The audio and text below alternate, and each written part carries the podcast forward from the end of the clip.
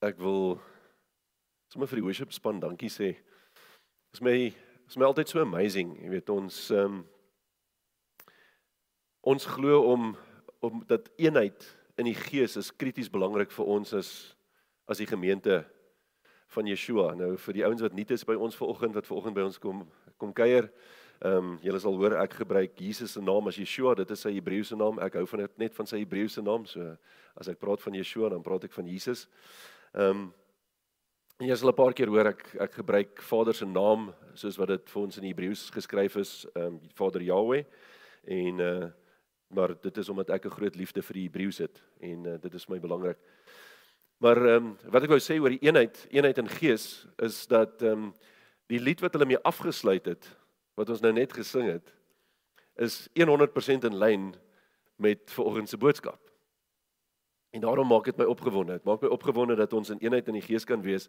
Jy weet ek sê nie vir hulle wat my boodskap gaan wees nie en en ek weet nie regtig wat die musiek gaan wees wat hulle in die oggend gaan speel nie. Ek los dit toe of ek los dit vir die vir die manne wat die wat die diens lei of wat die worship lei om om self te kies soos wat die Heilige Gees hulle lei en dan kom ek hierso en dan gebeur sulke goeters en dan raak ek baie opgewonde daaroor.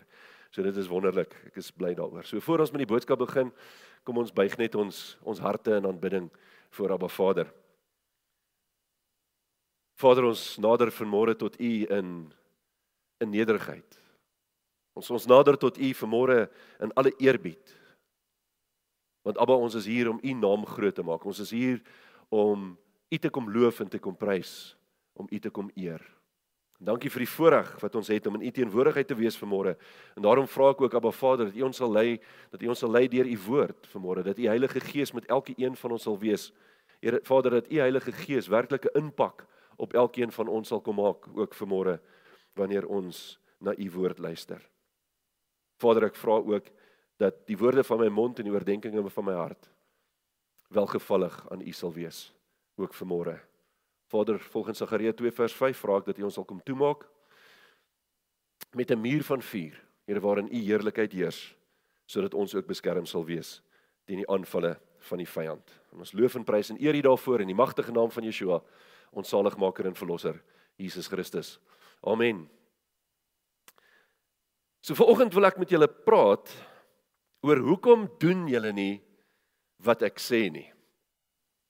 En uh, dit is ek ek ek glimlag altyd daaroor. Ons het uh, in die week het ons 'n bespreking gehad oor die oor die mannekamp en oor wat ons die tema wat ons vir die mannekamp wil wil hê en wat ons regtig met die manne wil bespreek. Ons praat oor die met die manne by die mannekamp praat ons met hulle oor oor autoriteit, manne van autoriteit. Vader sê ons moet in ons moet in autoriteit wandel en wat ons gesien het oor die oor die laaste klompie jare is dat die mans veral het hulle autoriteit verloor en en ons weet nie hoe om in goddelike autoriteit te wandel nie en daarom wil ons dit net weer hervestig in ons as manne se lewens so ons ons fokus is daarop.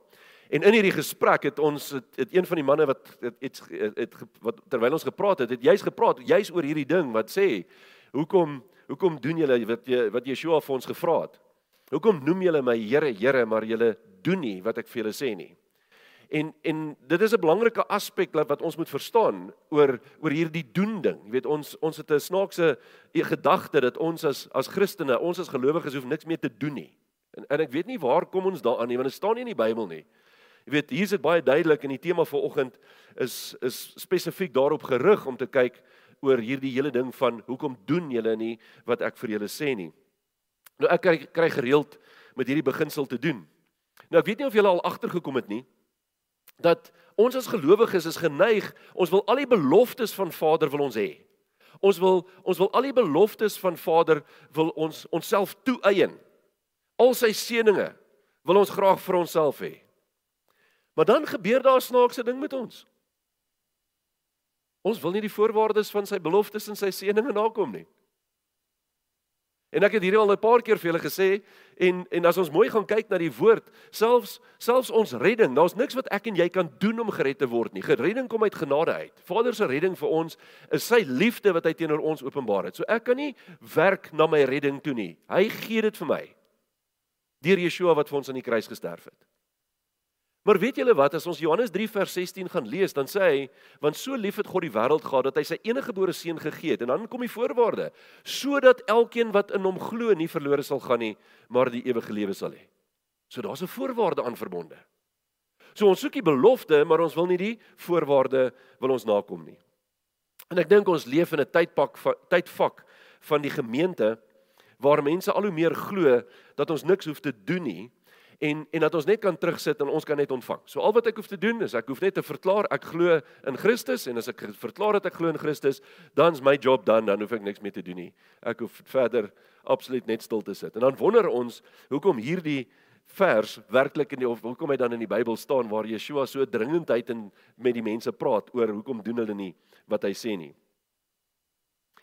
En dan sommige van ons is redelik blaatant ook hieroor. Jy weet ons ons doen net glad nie wat wat Christus vir ons gesê het in die woord nie. Ons ons weier om enigiets te doen wat in die woord staan. En hierdie mense glo gewoonlik dat Yeshua alles klaar aan die kruis afgehandel het. En ons kry dit nogal gereeld. Ek ek het gereeld daarmee te doen. Mense sê, "Maar hy het alles wat hy klaar aan die kruis vir ons gedoen en daarom is dit nie nodig om vir ons om enige iets verder te doen nie." Ja, jy kan niks doen aan jou redding nie. Dit is die waarheid. Hy het klaar vir jou redding gesterf en hy het verzoening vir verzoening vir ons gebring met Vader die oomblik toe hy aan die kruis gesterf het. Maar hy verwag dat ek en jy self nog steeds iets moet gaan doen. En dan is daar sommige mense wat glo dat as jy tot geloof gekom het, maak nie saak wat jy doen nie, dit word nie meer as sonde gereken nie, want jou sonde is van jou weg weggeneem. Sonde is verwyder van jou af. Wel, dit staan ook nie in die Bybel nie en ek weet nie waar ons daai siening vandaan kry nie. Dan is daar party mense wat dit duidelik stel dat geen een van die waarskuwings, niks wat in die Bybel staan wat ons waarsku om moenie dit te doen nie en moenie dit te doen nie, is meer op hulle van toepassing nie omdat Yeshua dit van hulle kom wegneem het. So Jesus het dit klaar van hulle af kom wegneem, so ons hoef niks meer daaraan te doen nie. En dan die ou lekker een wat baie mense glo, is hierdie een van die wet of Vader se instruksies. Ons noem dit die wet en dit is vertaal in die Bybel as die wet. Die die woord is so 'n bietjie onduidelik dink ek as ons praat van die wet want ons ons siening daarvan en ons begrip van wat 'n wet is is heeltemal anders as wat in die woord staan. En as jy na die Hebreëse woord daarvan gaan kyk, oral waar die woord wet in die in die Afrikaanse Bybel staan en jy gaan kyk in die Hebreëus wat daar staan, dan is dit die woord Torah, T O R A H. Dis wat daar staan in die Hebreëus. Nou daai woord Torah beteken dit beteken die instruksies of die gesegdes van Vader, die dinge wat hy vir ons gesê het. Soos Yeshua sê, "Hoekom doen julle nie wat ek sê nie?" Daai goed wat hy vir ons gesê het, dit is eintlik waarna dit verwys en dit is wat ons dan doen, die wet. Nou baie mense glo dat die wet van God is nie meer op ons van toepassing nie, want dis mos in die Ou Testament. Nou nou daar's 'n belangrike ding wat ons moet verstaan daarvan. As ons sê dit is in die Ou Testament, dan mag ons niks meer van die beloftes wat in die Ou Testament staan ook aan ons toeëien nie, want dan is dit ook in die Ou Testament, dan is dit nie meer op my van toepassing nie. So nêrens in die Bybel staan die wet is nie meer op ons van toepassing nie en ek gaan nou dit vir julle lees waar Yeshua dit self gesê het. En dan is daar van die van die gelowiges wat sommer net hulle eie ding doen. Maak nie saak wat die Bybel sê nie. Dis nie hoe ek dit sien nie en omdat ek dit nie so sien nie, doen ek wat ek wil en ek gee nie om wat jy vir my sê nie. Dit is hoe ek dit wil doen. En dan het ons 'n vreemde ding wat ons ook doen. Ons ons glo want ons lees in die woord wat sê alles wat jy in my naam vra sal aan jou gegee word. Nou het ons 'n ding wat ons maak nie saak wat dit is nie. Ons praat daaroor, ons vra dit, ons noem dit, ons sê dit en al wat ek doen aan die einde van my sinnetjie sê ek in die naam van Jesus Christus. En nou dink ek dit is reg. En weer eens omdat ons nie begrip het van wat Yeshua werklik vir ons deur daai lering van hom sê of deur daai woorde van hom sê nie. Want wat hy eintlik vir ons sê en wat ons moet verstaan in die Hebreëse kultuur is jou naam met jou karakter beskryf. So as hy sê alles wat julle in my naam vra, dan sê hy alles wat julle vra volgens my karakter. En wat is sy karakter? Die woord sê van ons vir ons in Openbaring 19 vers 13, my naam en sy naam is die woord van God. So alles volgens die woord. Alles wat ons vra volgens die woord, dit sal vir ons gegee word en dit is eintlik wat ons wat dit beteken. Dit help nie net ek gaan doen goed en plak Christus se naam daaraan, plak Yeshua se naam daaraan en dink dit is nou reg nie. Dit is nie hoe dit werk nie. So ons moet versigtig wees waaraan ons sy naam koppel. En en julle weet ek het 'n groot versigtigheid wanneer mense vir my sê die Here het vir my gesê. Want baie keer luister ek wat hulle sê en dit staan nie in die woord nie. Ek kan dit nêrens in die woord vind nie. En dan is ek bekommerd as hulle sê die Here het vir my gesê. En dan die tweede ding wat hulle doen, hulle vra vir my wat jou opinie daarvan. Wel as die Here vir jou gesê het dat ek nie opinie nie, want jy sê mos die Here het vir jou gesê. Wie is ek dan om vir jou te sê dis anders? So ek het nie 'n opinie daaroor nie, want ehm um, wat ek vir jou wel kan sê, ek kry dit nie in die woord nie. Maar maar dit is dit is ek kan nie vir jou opinie lig as jy vir my gesê die Here het gesê nie. So daarom moet ons baie versigtig wees wanneer ons met iemand praat om vir hulle te sê die Here het gesê. As jy skrif quoteer, dan kan jy sê die Here het gesê, want dan staan dit hier in die Bybel. En dit is dit is 'n belangrike ding wat ons daardeur moet verstaan. So wat het ons gedoen? Wat het ons as gelowiges begin doen? Die mense het Christendom eintlik verander in 'n gerieflike geloof. En hoe hoekom noem ek dit 'n gerieflike geloof? Geloof. Dit beteken dat ek sal glo solank dit vir my gerieflik is. Ek sal die Here dien solank dit vir my gerieflik is. Ek sal gehoorsaam wees aan die woord solank dit vir my gerieflik is. En as dit nie gerieflik is vir my nie, dan wil ek niks daarmee te doen hê nie. Dan wil ek nie deel hê in hierdie proses nie. So dit is hoekom ek sê ons het gerieflike Christene geword of ons het Christendom verander in 'n gerieflike geloof. En wat sien ons hierdeur? Ons sien dat dat hulle laat Yeshua toe om in beheer van sekere areas van hulle lewe te wees en dit is daardie areas waarmee hulle gemaklik is, maar die res, o nee, daai kan ek nie doen nie. Die Here kan nie deel wees van daai gedeelte van my lewe nie. Ehm um, en en ek kan nou 'n paar voorbeelde noem daarvan, maar maar ek gaan vanoggend uh, dit nie doen nie daar is julle kan self bietjie gaan dink wat is die goed wat ons doen en die goed wat ons uitvoer wat ons weet Christus nie van ons verwag nie en dat ons weet hy nie wil nie hê moet ons doen nie maar ons laat hom nie toe in daardie dele in daardie areas van ons lewe nie. En dit is juist daardie areas van die mense se lewe wat dan teenstrydig is met Yeshua se instruksies of met sy woorde soos wat hy vir ons sê hoekom doen julle nie wat ek vir julle sê nie maar dit pas by hulle eie lewenswyse en dit pas by hulle eie begeertes en dit is hoekom hulle dit doen. So so ek weet ek mag dit nie doen nie, maar ek gaan dit in elk geval doen want want God se genade is so groot, hy gaan my in elk geval vergewe daarvoor. So ons moet versigtig wees om om sulke goed kwyt te raak. En dan is daar mense wat glo dat die tye het verander. En dit hoor ek baie. Tye het verander. Jy weet dit is nie meer soos dit was in die ou tyd nie. Dis nie meer soos dit was in die in die Bybelse tyd nie. Wel kom ek vertel vir julle niks het verander nie. Dis presies nog dieselfde. Die manier hoe ons dit doen is miskien anders, maar die goed wat hulle gedoen het en die goed wat ons vandag doen is 100% presies dieselfde. So so hulle glo, nee, die wêreld het verander en daarom moet God se woord aanpas by hoe die wêreld verander het. Nou dis 'n groot probleem. Ons kan nie sê dat Vader se woord moet aanpas by ons tye nie, die tye waarin ons leef nie. Ons moet aanpas by sy woord. Dit is wat Vader van ons verwag. Dit is wat sy woord vir ons sê. Dit is hoekom hierdie 'n lewende woord is en dit is nie 'n dooie woord nie. Jy sien as ek boeke gaan lees wat in die 1930s geskryf en dan dink ek, "Haai shame die arme mense." Jy weet, hulle weet nie wat het intussen gebeur nie. Hulle weet nie wat se lewe ons vandag lei nie. Maar as ek hierdie woord lees, dan lees ek presies wat vandag besig is om plaas te vind. Want dit het nog nooit verander nie. Nou ons sien hierdie goed in verskeie aspekte van die moderne samelewing. En ons sien dit in goed soos losbandigheid, dronkenskap. Julle kan maar net gaan lees wat Paulus alles skryf in uh in in in sy uh uh um boek aan die aan die Galasiërs. As hy met ons praat daaroor, jy weet, goed soos aborsies, homoseksualiteit, wellustigheid en verskeie ander dinge wat hy vir ons daar weergee wat hy sê, dit is nie wat Vader van ons verwag nie, dit is nie wat hy wil hê nie want dit is nie wat Yeshua vir ons gesê het nie.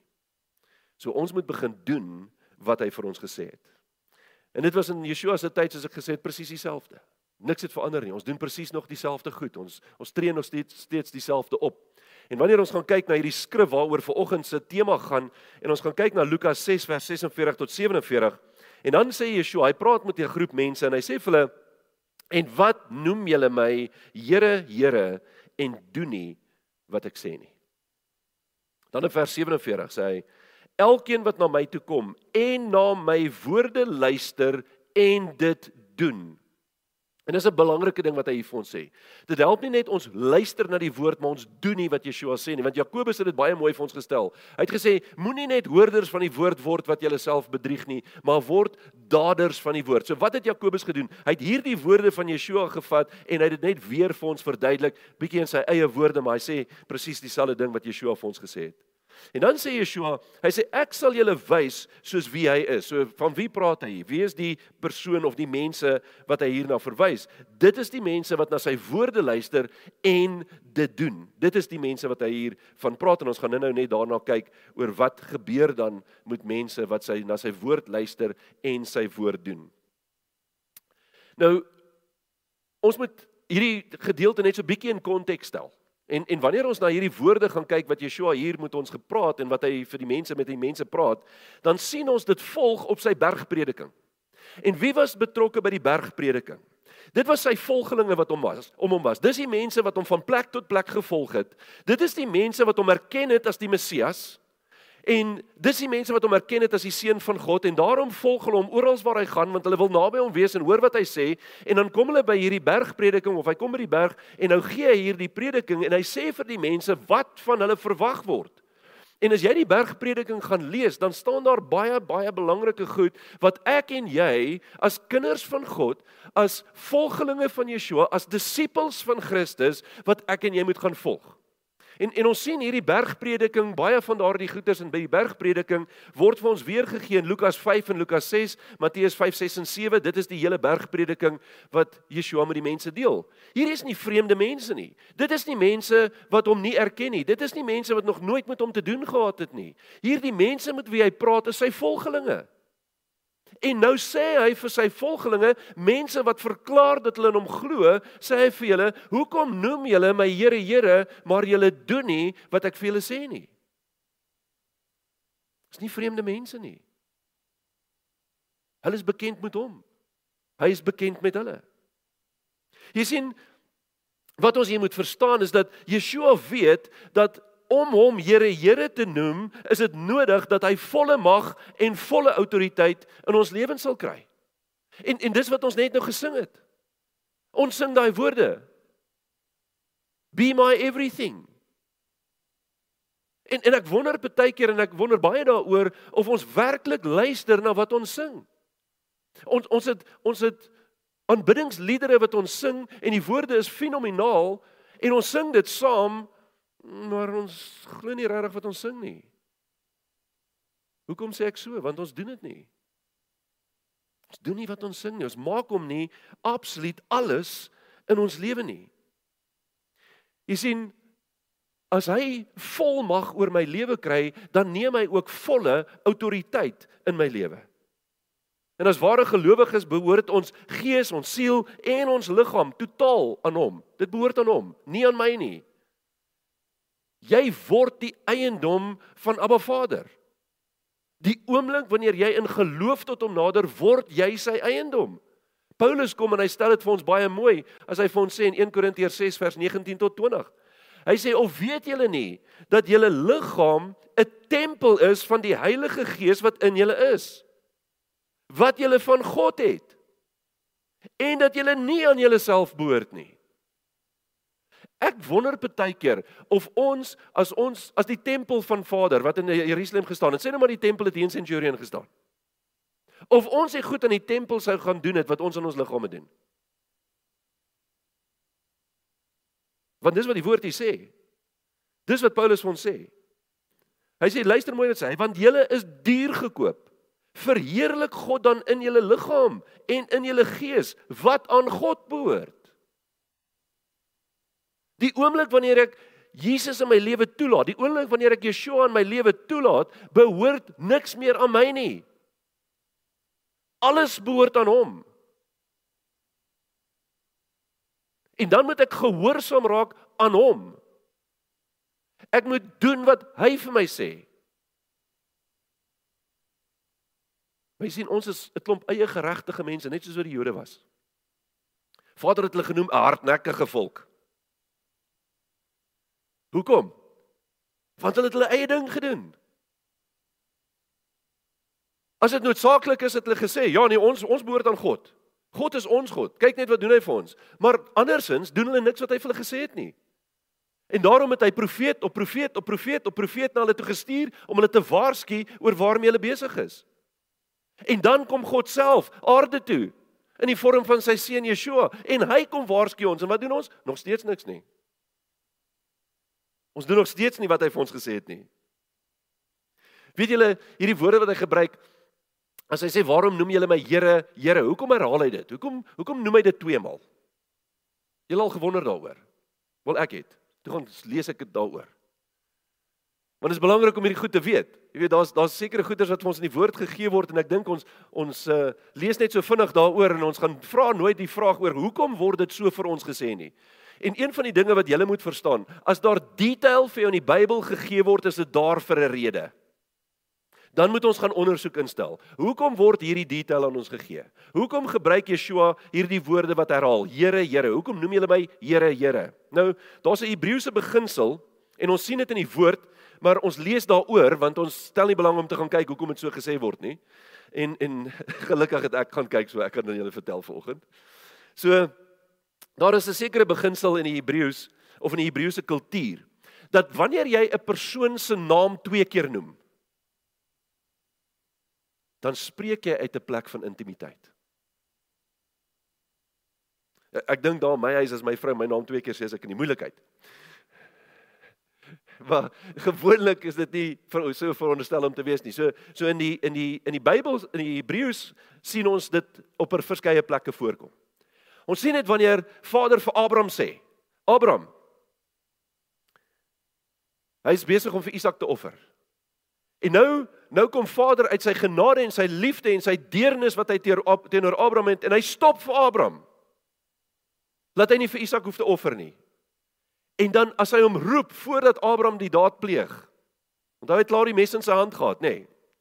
En voordat hy die daad pleeg, sê Vader vir hom: "Abraham, Abraham." Dan sê hy hier is ek. Want hy wil luister wat God sê, want hy hoor intimiteit. Hy hoor hier word iets vir hom gesê en hierdie woorde, sy naam word herhaal. So Vader spreek met hom uit 'n plek van intimiteit uit. Moses kom by die brandende bos. En hy kom nader uit nuuskierigheid.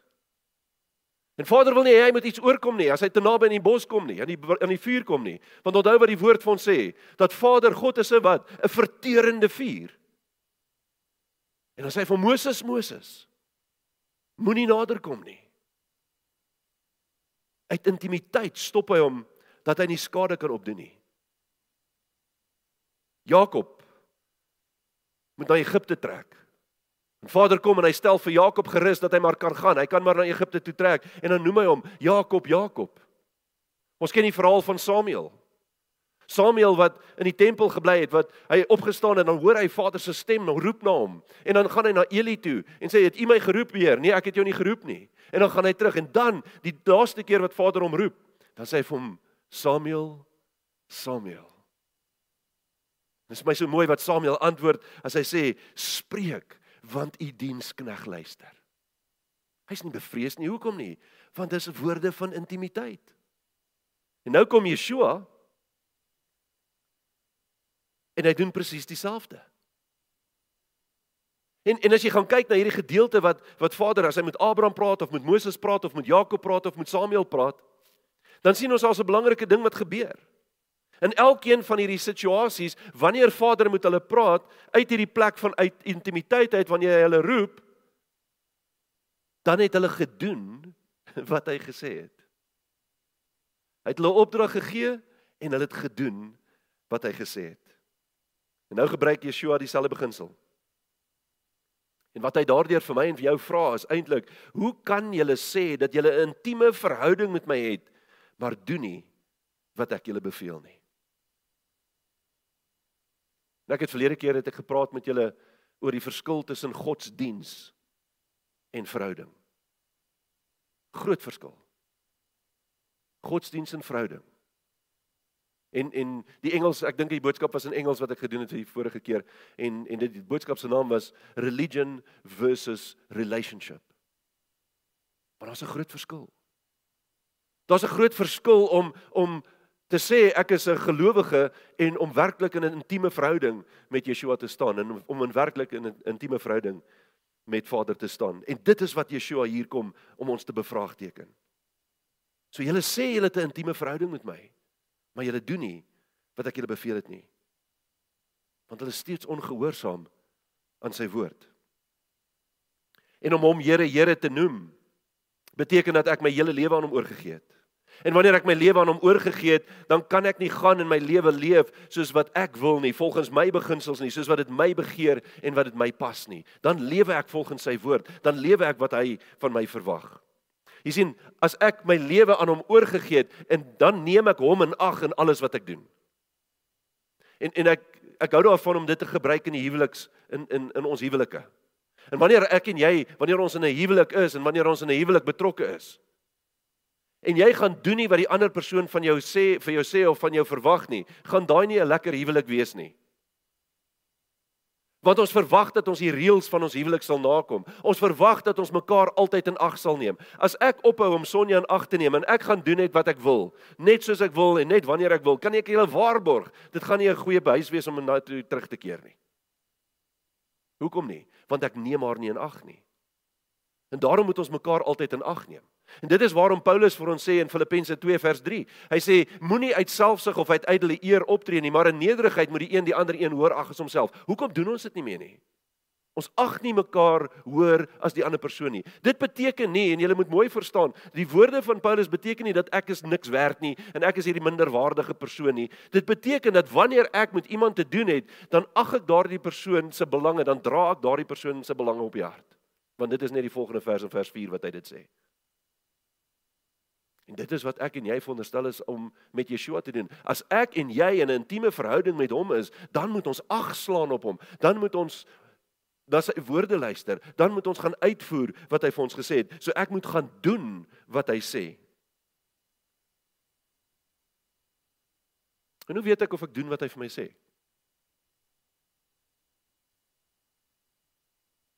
Ek het so in die week het ek nog beraadingssessies gehad. Ek het afgesluit hierdie week vir die jaar. En en in een van die beraadingssessies praat ek met 'n persoon.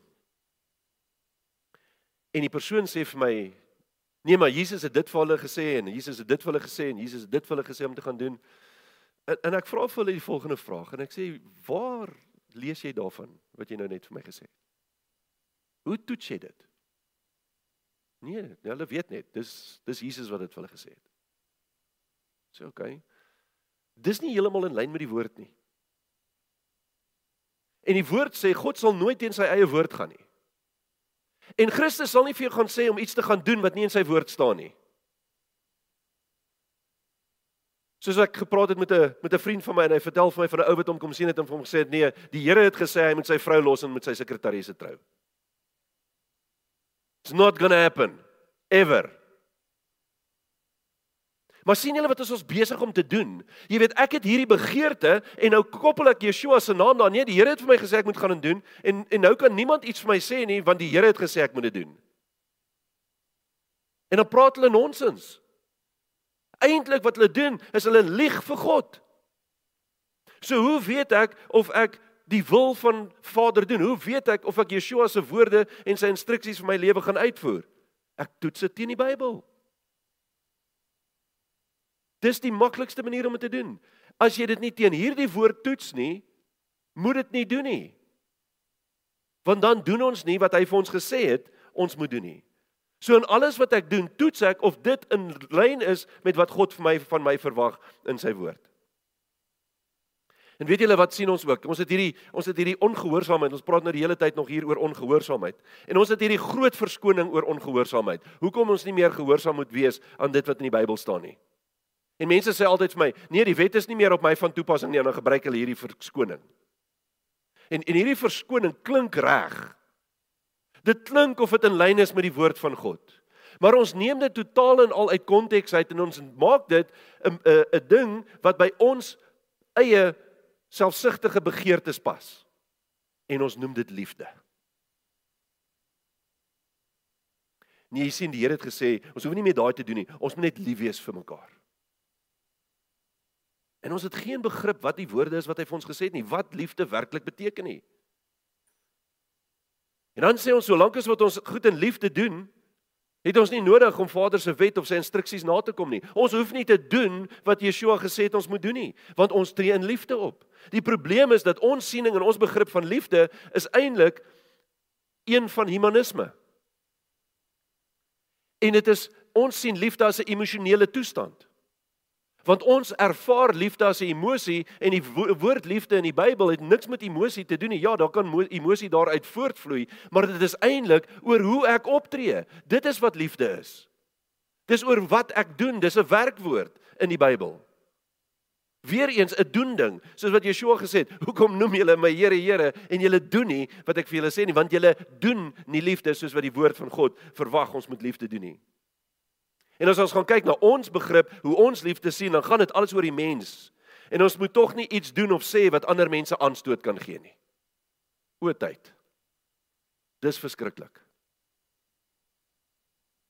Jy sien ons kan nie waag om te weer lê te bestraf en te vermaan soos wat Paulus ons in elk geval beveel het nie want uh dan sê hulle dan oordeel ons. Wie is jy om my te oordeel? En weet julle hierdie ding van oordeel, ons mag nie oordeel nie. Dis die waarheid. Maar ek mag jou vermaan. Ek mag vir jou sê as jy iets doen wat nie in lyn is met die woord van God nie. Want dan oordeel ek jou nie, dan vermaan ek jou. Groot verskil. Maar enigiets wat jy deesdae vir iemand sê, of selfs wanneer ek hier goeters van die bo af sê, as ek hier op die platform staan, ooh, moenie dit sê nie want jy's nou besig om mense te oordeel. Ek oordeel niemand nie. Ek vertel jou wat in die woord van God staan. Dis vermaaning. Dit is weerlegging. Dit is bestraffing, soos wat Paulus ons beveel om te doen. Maar jy mag deesdae niks vir niemand meer sê nie. Want ons is mos almal lief vir mekaar. En ons dink in liefde mag ons alles toelaat. En dis ook nie waar nie. Ons kan nie net alles toelaat nie. Ons moet in lyn wees met die woord van God. Nou Yeshua se begrip van liefde is so bietjie anders. En ek dink tog hy's die een wat sal weet wat liefde regtig is. So ek het maar gaan kyk wat Yeshua sê oor liefde. Daar's twee verse wat ek vir julle wil lees. Die eerste een is uit 1 Johannes 5 vers 3. Luister mooi wat sê hy. Hy sê want dit is die liefde tot God dat ons sy gebooie bewaar en sy gebooie is nie swaar nie. Nou ek wil net so oomblik stil staan by daai ding van swaar nie. As ons gaan kyk na daai woord in die Grieks is die die woord baros en daai woord baros beteken dis nie 'n las nie en dis nie hard nie en dit is nie wreed nie. Hmm. Ek hoor ander goeters as mense met my praat daaroor. En dan in Johannes 14 vers 21 sê hy wie my gebooie het en die bewaar. En daai beteken bewaar beteken dit nie soos party mense vat hulle Bybel en gesluit hom in die kas toe nie, weet hulle bewaar die Bybel. Ons gaan hom nie meer gebruik nie. Ons sluit hom toe. Is lekker weggesteek, niemand kan by hom uitkom nie. Dis nie wat dit beteken nie. Om sy gebooie te bewaar is beteken om dit te gaan verstaan, begrip te hê daarvoor en dit te gaan uitvoer. Dis wat daai woord beteken. So wie my gebooie het en die bewaar, dit is hy wat my liefhet. En wie my liefhet, hom sal my Vader lief hê en ek sal hom lief hê en my aan hom openbaar. sien julle die voorwaarde wat hier aangestel word? Daar's 'n voorwaarde betrokke by die liefde. Wat beteken dit? Om my liefde te toon teenoor Vader beteken dat ek gehoorsaam aan sy woord sal wees.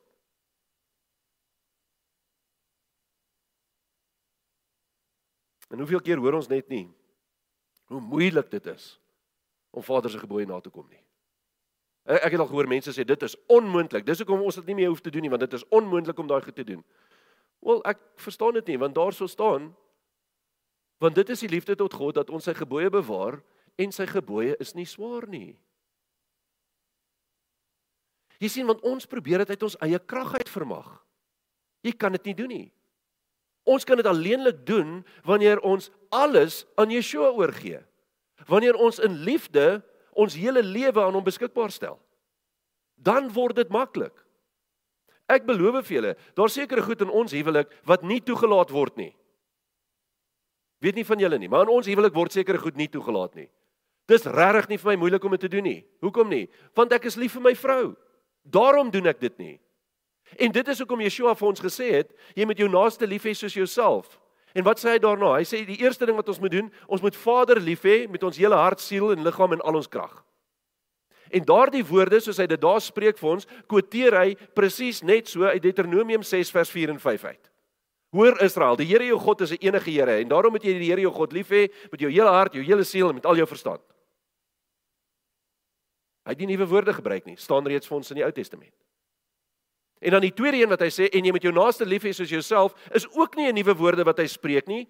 Dit kom uit Levitikus 19 vers 18 uit. Waar Vader het ons die instruksie gee in die Ou Testament reeds. So Yeshua deel nie nuwe goed met ons nie. staan reeds in die Ou Testament. En dit is my amazing dat hy vir ons gesê het dat ek sê aan julle niks anders as wat ek by my Vader gehoor het nie. En jy kan gaan kyk, doen jouself die moeite. Vat jou Bybel en gaan kyk na elke ding wat Yeshua gesê het en kyk of jy dit in die Ou Testament gaan kry, kan kry. Jy sal dit daar vind. Want dis wat hy beloof het, dat hy sê aan ons niks anders as wat hy by die Vader gehoor het nie. En hoe liewer ons hom het en hoe liewer ons vir mekaar is, hoe minder sal ons die goed doen wat Vader wil nie van ons verwag nie. Dis regtig so eenvoudig. Dit werk in my huwelik so. Ek glo dit werk in julle huwelike so. Want as ons dit nie doen nie, dan kry ons moeilikheid. Ek praat onlangs oor met 'n persoon oor woede en wraak. En en net om so veel vinnig net agtergrond te gee. Die persoon het 'n ander persoon gaan sien wat iets aan hulle moes gaan gedoen het en 'n ding gebeur uit daai proses uit wat nie intentioneel was nie. Dit was nie die persoon se bedoeling nie. Maar iets gebeur en hierdie ander persoon het bietjie skade gely en is woedend daaroor. En al wat hierdie persoon wil doen is om wraak te neem op die ander persoon.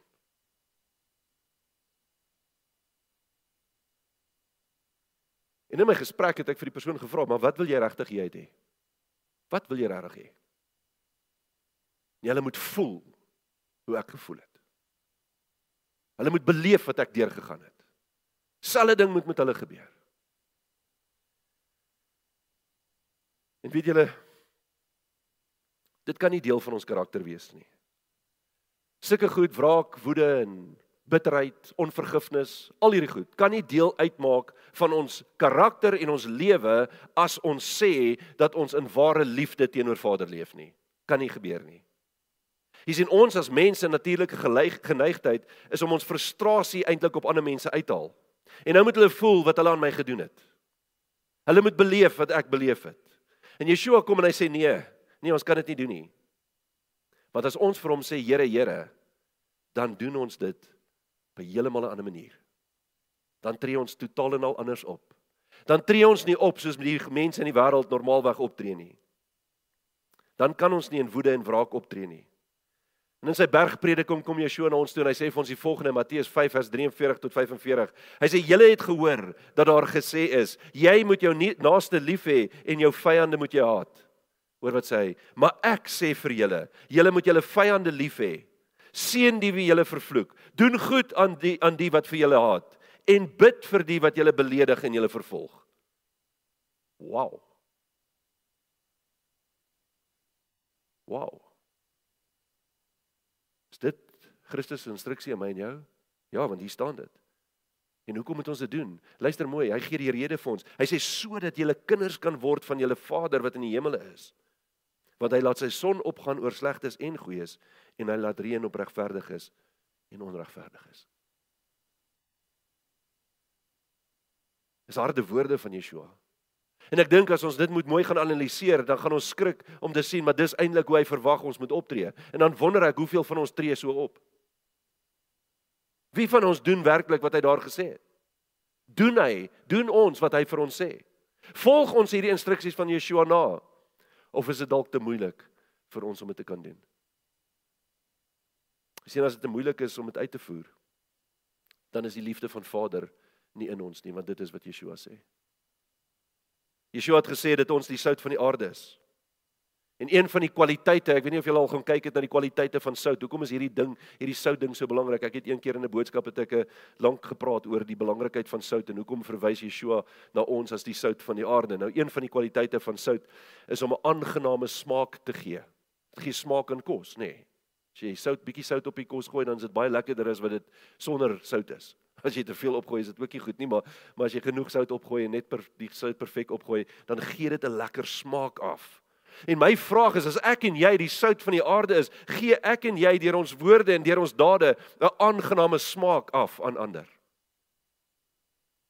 Is ek en jy 'n geurende smaak van geloof, van liefde aan ander mense? Iemand iemand het eendag gesê, hulle het so 'n bespreking gehad oor die kwaliteite van sout en hulle het al hierdie mooi kwaliteite van sout het hulle oor gepraat en hierdie een persoon steek hand op en sê maar maar sout maak mens dors. Sout maak mens dors. Maak ons ander dors vir die woord en, en vir Yeshua? Verskrik ons hulle eerder af? Deur ons lewe maak ons mense dors vir dit wat ons het? Of dink hulle oek nee, tog net nie met daai persoon te doen kry nie. Is ons sout van die aarde? Leef ons in goddelike liefde? Weet julle die feit is Yeshua is of ons Here Here. Hy's of die Here oor jou hele lewe of hy's glad nie die Here nie. Dis die twee opsies wat ek en jy het. Want as hy nie alles in ons lewens is nie, dan volg ons hom nie regtig na nie. Dan het ons nie regtig 'n intieme verhouding met hom nie. Dan het ons nie liefde teenoor hom nie. Want dan gaan ons ook nie doen wat hy vir ons sê nie. As hy werklik ons Here Here is en ons na sy woorde luister en dit doen, dan sê hy vir ons daar sal 'n spesifieke identiteit aan so 'n persoon wees. Daar sal 'n sekere manier wees om so 'n persoon te identifiseer en dit gee hy in die res van daardie stukkie wat ek begin lees het oor Lukas 6.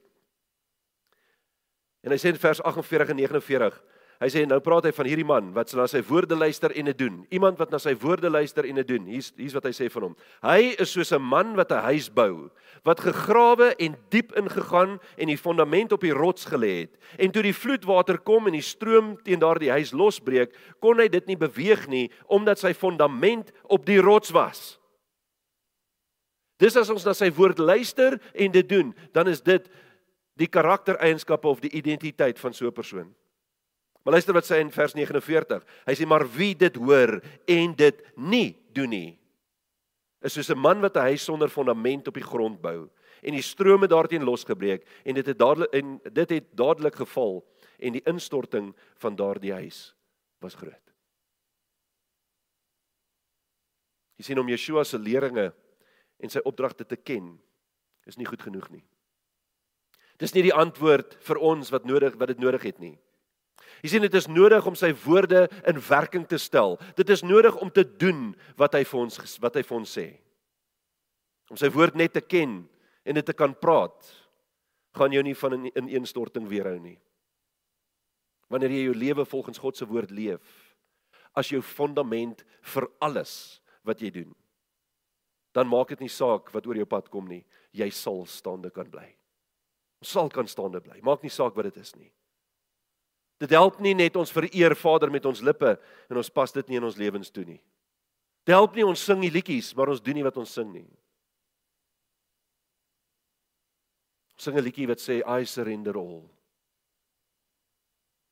En dan kyk ons na ons lewens en sien ons nie ons nog niks gesurrender nie. Maar ons sing dit heerlik wanneer ons die woorde op die bord het. Iemand lei ons in die in die lied sien groot probleem wat ons het is ons pas nie Vader se instruksies in ons huwelike, ons finansies, ons gedagtes of ons gesindheid toe nie. En daar's natuurlik verskeie ander plekke waar ons dit ook nie toepas nie, want ons glo dit is dit is nie geloof nie. Jy weet ek doen net Sondag as geloofsdag en dan Sondag gaan ek na die kerk toe en dit is my geloofsdag. Die res van die tyd is is sekulêr dan dan geld ander reëls. Dis nie waar nie. As as God jou lewe beheer, as God in jou jou in jou alles in jou lewe is, dan maak dit nie saak waar jy jouself bevind nie. Jy volg altyd sy riglyne en jy doen altyd wat hy van jou verwag om te doen. Stree nie anders op by die werk as by die huis nie. Behoort dieselfde te wees. Stree nie anders op by die kerk as by die werk of by die huis nie. Dit behoort presies dieselfde te wees. Sien ons pas nie Vader se instruksies in ons lewens toe nie.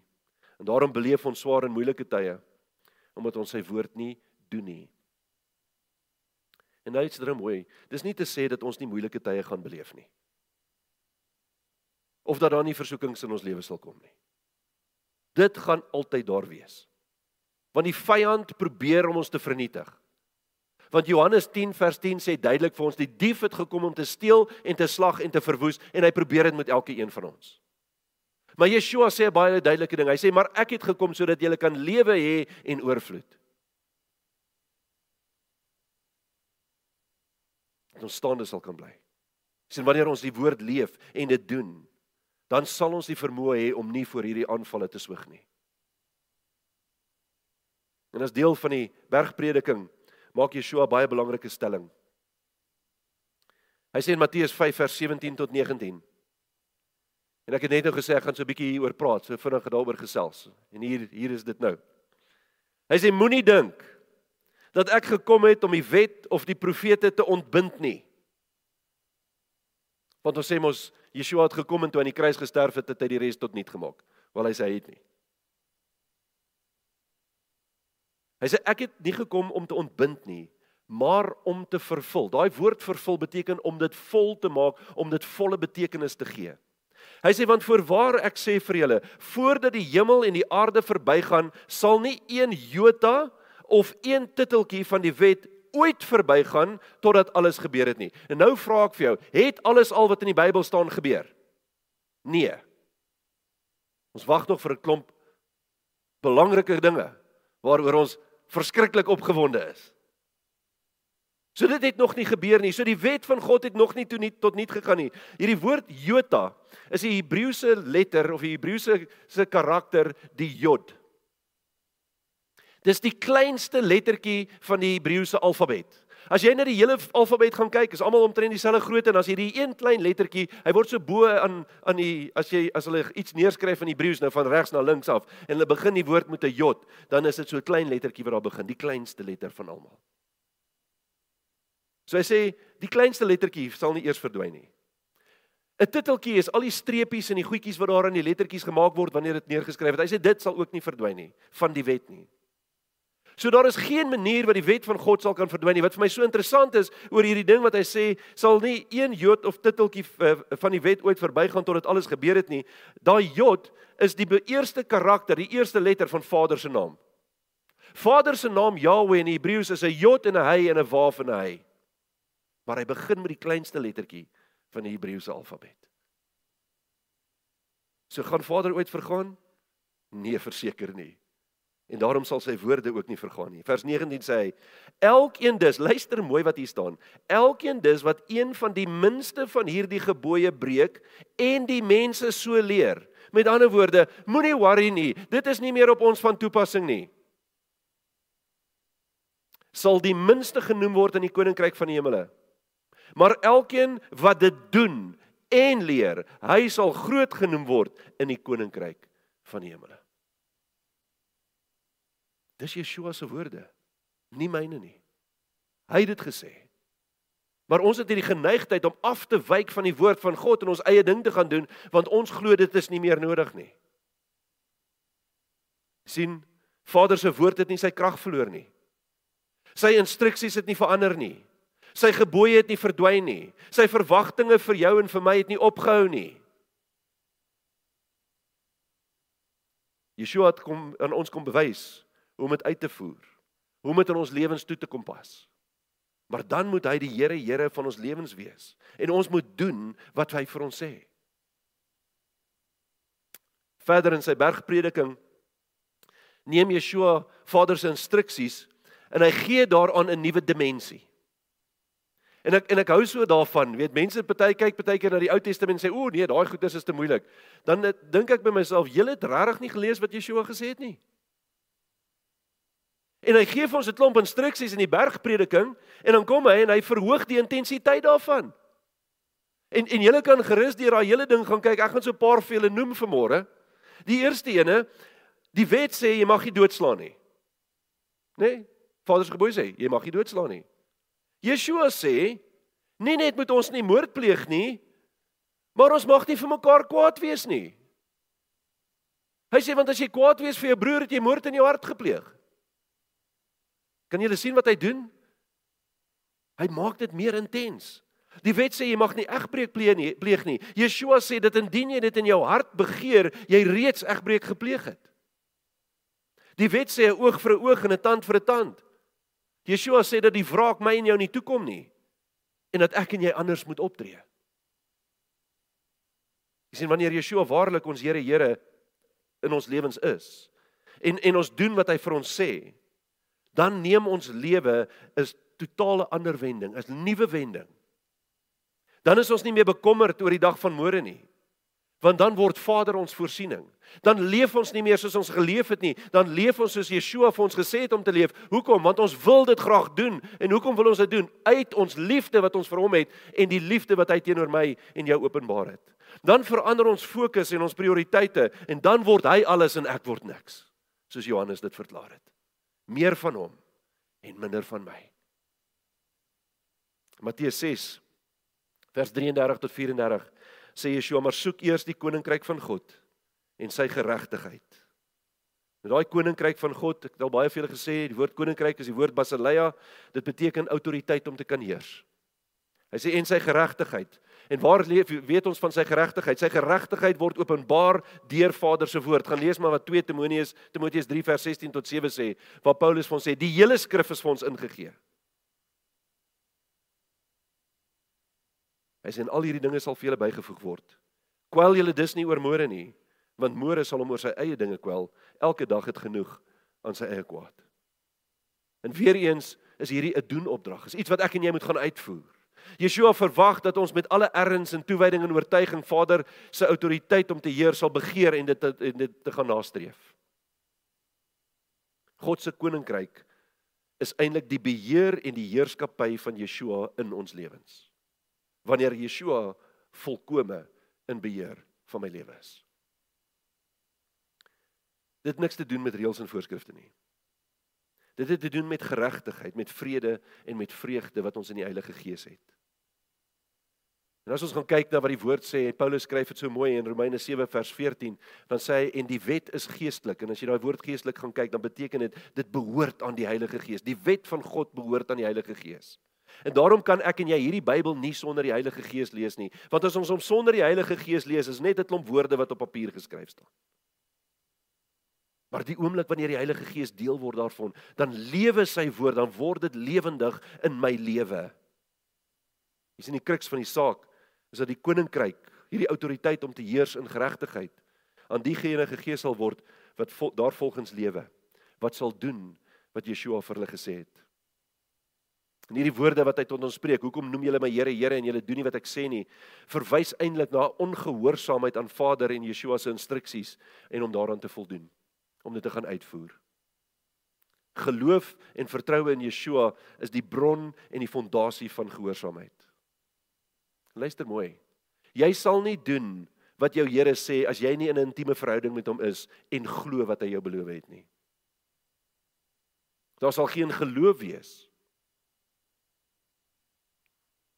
as ons nie glo in wat Yeshua vir ons gesê het nie. En waar daar geen geloof is wat Yeshua gesê nie, sal daar ook geen gehoorsaamheid aan geloof wees nie. Waar daar geen gehoorsaamheid is nie, sal daar geen geregtigheid wees nie. Waar daar geen geregtigheid is nie, kan daar ook nie goddelike autoriteit en heerskappy wees nie. Daar is sommige van ons wat 'n besluit sal moet neem.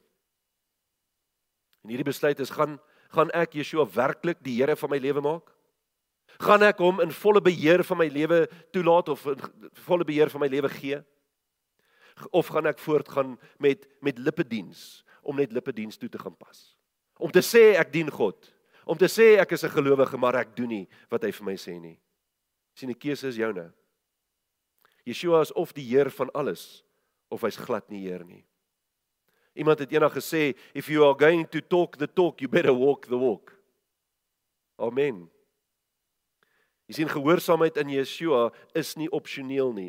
Dit is die fondasie, dis die fondament van Christelike lewe. Gehoorsaamheid aan sy woord. Vader het vir ons gesê dat gehoorsaamheid is beter as enige offer wat aan hom gebring kan word. Ons moet gehoorsaam aan sy woord wees. En Yeshua sê self in Johannes 3 vers uh Johannes 3 vers 34 tot 36. Hy sê want hy wat God gestuur het, spreek die woorde van God. Want want God gee hom die gees nie met mate nie. Die Vader het die seun lief en het alles in sy hand gegee. Hy wat in die seun glo, het die ewige lewe, maar hy wat die seun ongehoorsaam is, sal die lewe nie sien nie, maar die toorn van God bly op hom. Gehoorsaamheid beteken dat ons sal doen wat hy vir ons gesê het. So wees gehoorsaam aan hom. Wees lief vir hom. Dien hom, eer hom, Maar die belangrikste van alles is kom ek en jy gaan doen wat hy vir ons gesê het. Kom ons begin om daders van die woord te wees want op hierdie manier sal jy 'n huis bou wat enige storm kan weerstaan.